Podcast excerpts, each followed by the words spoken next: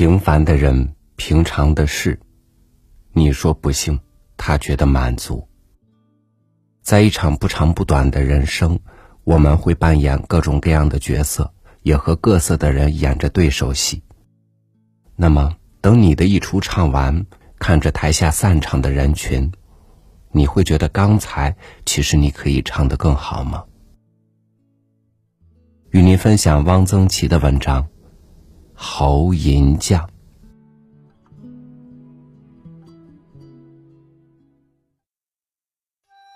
白果子树开白花，南面来了小亲家，亲家亲家你请坐，你家女儿不成个货，叫你家女儿开开门，指着大门骂门神，叫你家女儿扫扫地，拿着笤帚舞把戏。侯银匠店是个不大点儿的小银匠店，从上到下。老板、工匠、伙计，就他一个人。他用一把灯草浸在油灯里，又用一个弯头的吹管把银子吹软，然后用一个小锤子在一个铜模子或一个小铁针上叮叮嘟嘟敲打一气，就敲出各种银首饰：麻花银绣，头帽上钉的银罗汉，银链子。发蓝簪子、点翠簪子，侯银匠一天就这样叮叮嘟嘟的敲，戴着一副老花镜。侯银匠店特别处是附带出租花轿，有人要租，三天前订好，到时候就由轿夫抬走，等新娘拜了堂，再把空轿抬回来。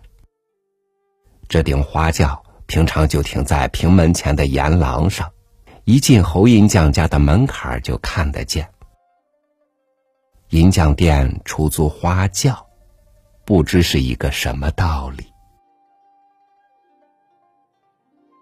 侯银匠中年丧妻，身边只有一个女儿，他这个女儿很能干，在别的童年的女孩子还只知道梳妆打扮、抓子儿。踢毽子的时候，他已经把家务全撑了起来。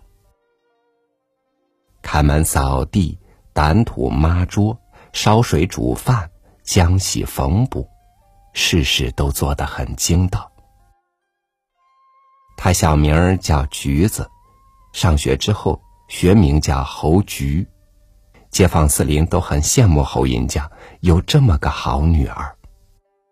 有的女孩子多懒贪玩，妈妈就会骂一句：“你看人家侯菊。”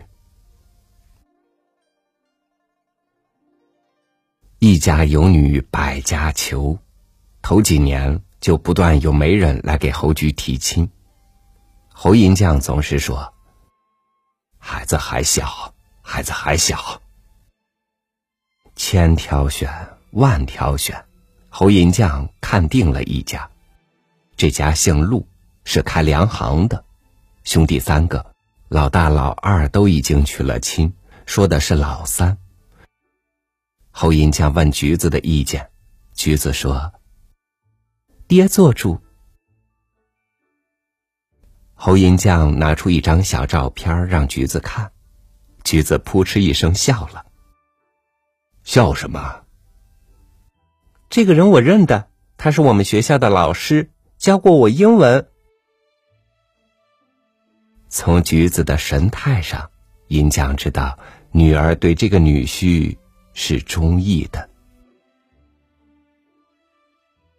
侯菊十六那年下了小定，陆家不断派媒人来催侯银匠早点把事儿办了，三天一催，五天一催。陆家老三倒不着急，着急的是老人。陆家的大儿媳妇儿、二儿媳妇儿进门后都没有生养，陆老头子想三媳妇儿早进陆家门，他好早一点抱孙子。三天一催，五天一催，侯菊有点不耐烦说：“总得给人家一点时间准备准备。”侯银匠拿出一堆银首饰，叫橘子自己挑。橘子连正眼都不看，说：“我都不要，你那些银首饰都过了时，现在只有乡下人才戴银镯子、点翠簪子，我往哪儿戴？我又不输记。你那些银五瓣瓣，现在人都不知道是什么用的。”侯银匠明白了，女儿是想金的。他搜罗了一点金子，给女儿打了一对秋叶形的耳坠，一条链子，一个五钱重的戒指。侯菊说：“不是我稀罕金东西，大嫂子、二嫂子家里都是有钱的，金首饰戴不完。我嫁过去，有个人来客往的，带两件金的，也显得不过于寒碜。”侯银匠知道。这也是给当爹做脸，于是加工细作，心里有点甜，又有点苦。爹问橘子：“还要什么？”橘子指指廊檐下的花轿，说：“我要这顶花轿。”要这顶花轿，这是顶旧花轿，你要它干什么？我看了看。骨架都还是好的，这是紫檀木的，我会把它变成一顶新的。侯菊动手改装花轿，买了大红缎子、各色丝绒，飞针走线，一天忙到晚。轿顶绣了丹凤朝阳，轿顶下一圈鹅黄丝线流苏走水。走水这词儿想的真是美妙，轿子一抬起来，流苏随轿夫脚步轻轻的摆动起伏，真像是水在走。四边的围子上绣的是八仙庆寿，最出色的是轿前的一对飘带，是纳锦的，纳的是两条金龙，金龙的眼珠。是用桂圆壶剪破了钉上去的，看起来乌黑闪亮。他又请爹打了两串小银铃作为飘带的坠角。轿子一动，银铃碎响。轿子完工，很多人都来看，连声称赞：“橘子姑娘的手真巧，也想得好。”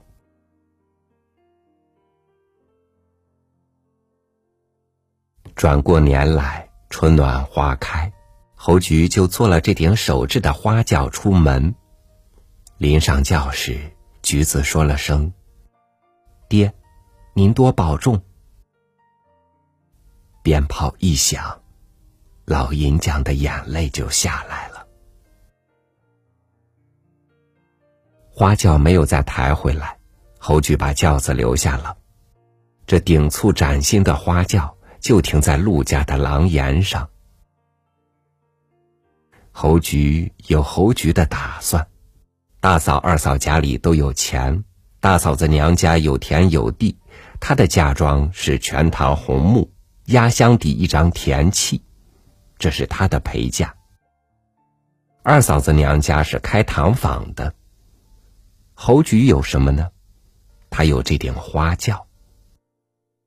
他把花轿出租。全城还有别家出租花轿，但都不如侯菊的花轿鲜亮。接亲的人家都愿意租侯菊的花轿。这样，他每月都有进项。他把钱放在银桌抽屉里。这是他的私房钱，他想怎么花就怎么花。他对新婚的丈夫说：“以后你要买书订杂志。”要用钱，就从这抽屉里拿。陆家，陆家一天三顿饭都归侯菊管起来。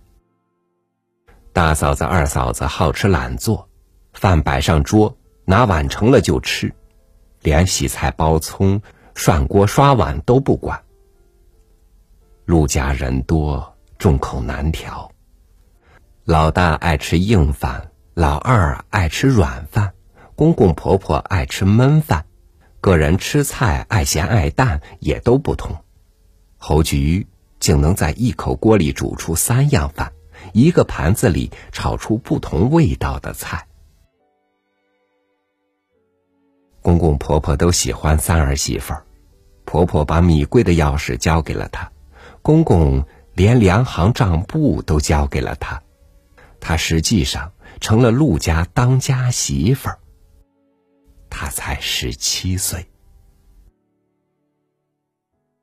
侯银匠有时以为女儿还在身边，他的灯碗里油快干了，就大声喊：“橘子，给我拿点油来。”及至无人应声，才一个人笑了：“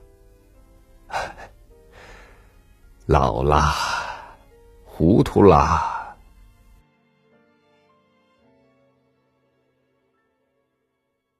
女儿有时提了两瓶酒回来看看他。椅子还没坐热，就匆匆忙忙的走了。侯银匠想让女儿回来住几天，他知道这办不到，陆家一天也离不开他。侯银匠常常觉得对不起女儿，让他过早的懂事，过早的当家。他好比一束桃子，还没有开花，就结了果子。女儿走了，侯银匠觉得他这个小银匠店大了许多，空了许多。他觉得有些孤独，有些凄凉。侯银匠不会打牌，也不会下棋，他能喝一点酒，也不多，而且喝的是慢酒。两块从连万顺买来的茶干，二两酒。就够他消磨一晚上。侯银匠忽然想起两句唐诗，那是他留在一封书样式的银簪子上的。他记得的唐诗并不多，想起这两句诗，有点文不对题。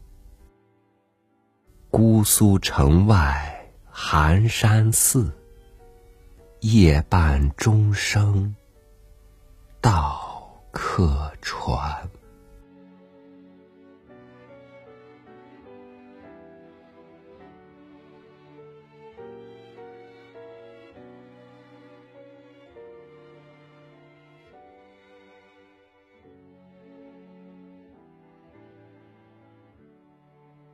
我曾想，如果小时候能够有个更好的学习环境，现在我肯定是另一番人生。